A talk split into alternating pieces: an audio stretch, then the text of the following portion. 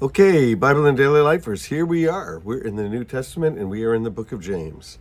Now, I missed a couple of days. I've had some upper respiratory thing going on and caused me to not do a couple of days. Sorry about that. We haven't missed too many, though. Missed a couple of days this year, so I think we're doing all right. So we're in the book of James, and the book of James is in some ways, it's like the New Testament Proverbs. James is like one thing after another thing, and each one of them seems to be hard-hitting. He's just hitting us right in the nose every single time with each new topic that he comes around with. And as soon as he does one, then he's on to another one and on to another one. It's real good for us. It's a great book of self-examination, seeing where we're at with our faith, seeing where we're at with our lifestyle, questioning us and causing us to look in the mirror, see who we are and see what we're doing. So let's move on with this James, the brother of Jesus, is what they say. Chapter 4 starts with a question. Whenever there's a question in the Bible, you're supposed to answer it. Rhetorical question. It's designed to get us to think. It's designed to get us to do some self-evaluation. Well, let's look at it. What causes fights and quarrels among you? Well, we have lots of fights. We have lots of quarrels. No shortage of those. Might as well try to figure out what we're supposed to do with them. How do we bring peace to these quarrels and these arguments and these fights? Well, then he asks, don't they come from the desires that battle within you? Well, if there's an outside battle, it's usually because there's an inside battle. Well, what's going on in that inside battle? Well, what do you know? The next verse he tells us. You desire, but you don't have, so you kill. You want things, you can't have them, so you kill. I guess I can take a lot of different applications, you know, this killing. You know, what is that we're doing? Maybe killing somebody's reputation, maybe killing their integrity, maybe questioning who they are, maybe killing them. You covet, but you can't get what you want, so you quarrel and you fight. You want it, something you want, you can't get it, so you quarrel, you fight, make a big tiff about it. Well, what can we do? Well, it tells you right here. You don't have because you don't ask God. That's interesting. You don't have because you don't ask God. Well, maybe I should ask God. He says, and then when you do ask, you don't receive because you ask with the wrong motives that you might spend what you get on your pleasures. This reminds me of something that's happened to me on numerous occasions. I've been, over the course of my life, on many boards, board of directors for lots of different kinds of organizations, religious organizations, non-religious organizations, just been on a lot of boards. I don't know why, but I am. And of course, I've been involved with church life and on the boards of many and various churches. And then, you know, even with the local church I'm involved with, there's always things you need to be doing. Coming up with new concepts, coming up with new ideas, coming up with new vision, new strategies, all these kinds of things. So you're asked when you come to these board meetings, you know, you're supposed to be bringing something to them. So I can't tell you the number of times that I've had some really good ideas.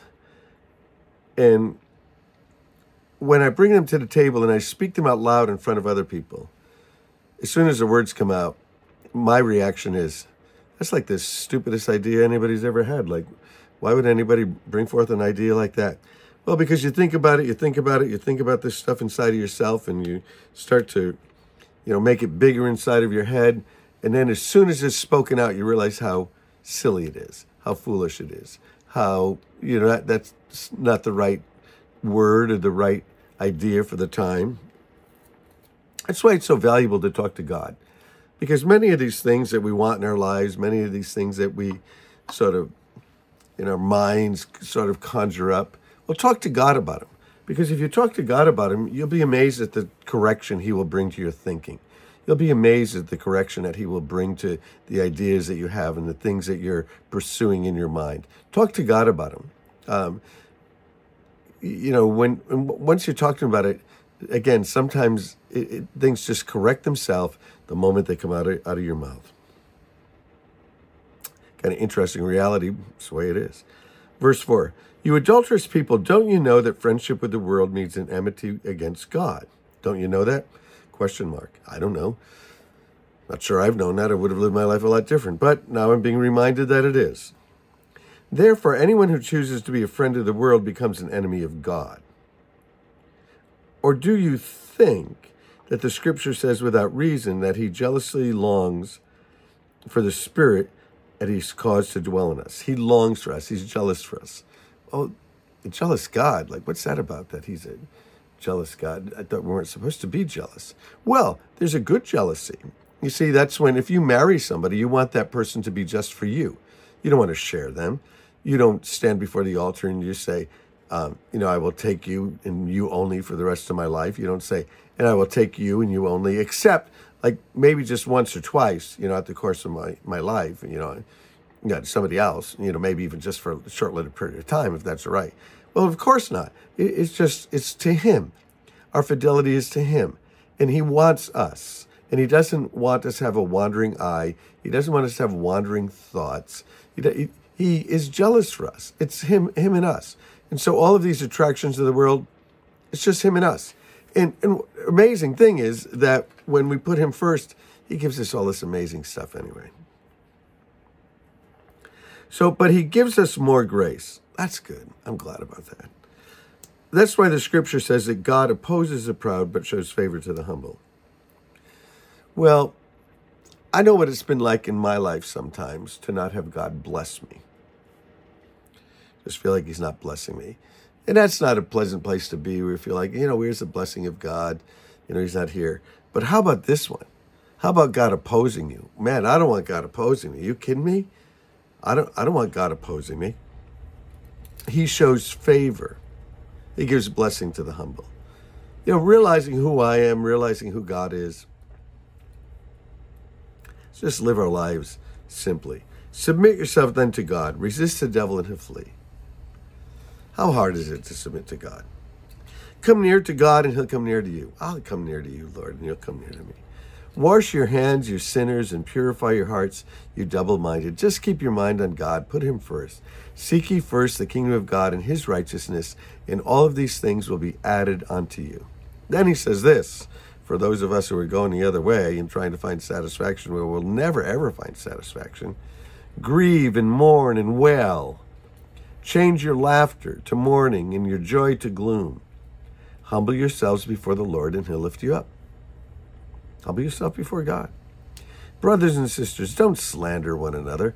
Well, that's what we do when, we think somebody else is getting something that we deserve or something that should be happening to us. We slander that person. Just another way of doing these quarrels and these wars and these fights among us.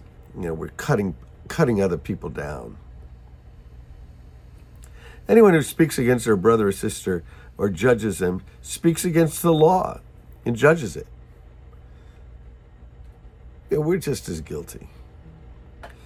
When you judge the law, you're not keeping it, but you're sitting in judgment of it. There's only one lawgiver and judge, Jesus, the one who's able to save and to destroy. But you, who are you to judge your neighbor? Really, like, who am I to judge my neighbor? And in judging, you're judging somebody's motives, why they're doing things, what they're about, what's going on in their lives. You don't know. You don't know.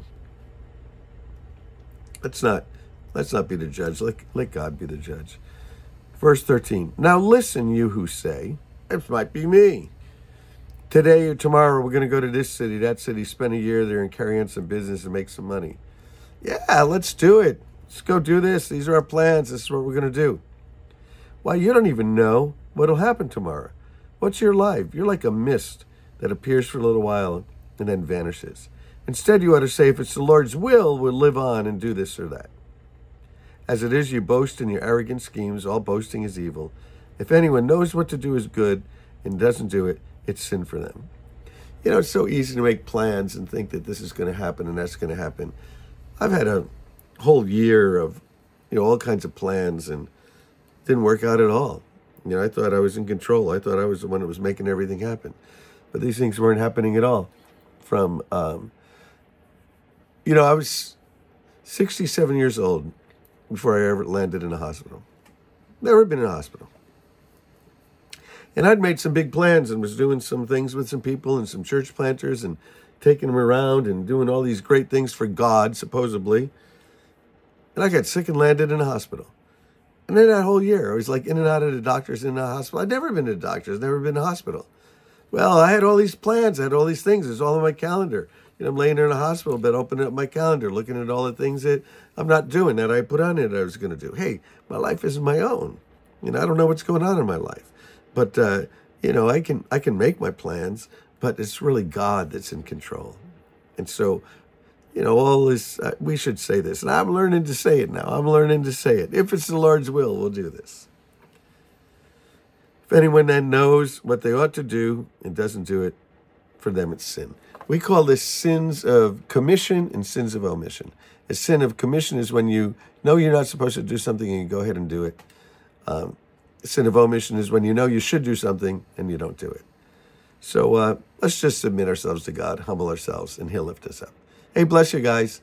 Thanks for going on the journey together. It's a lot of fun. Hey, bless you.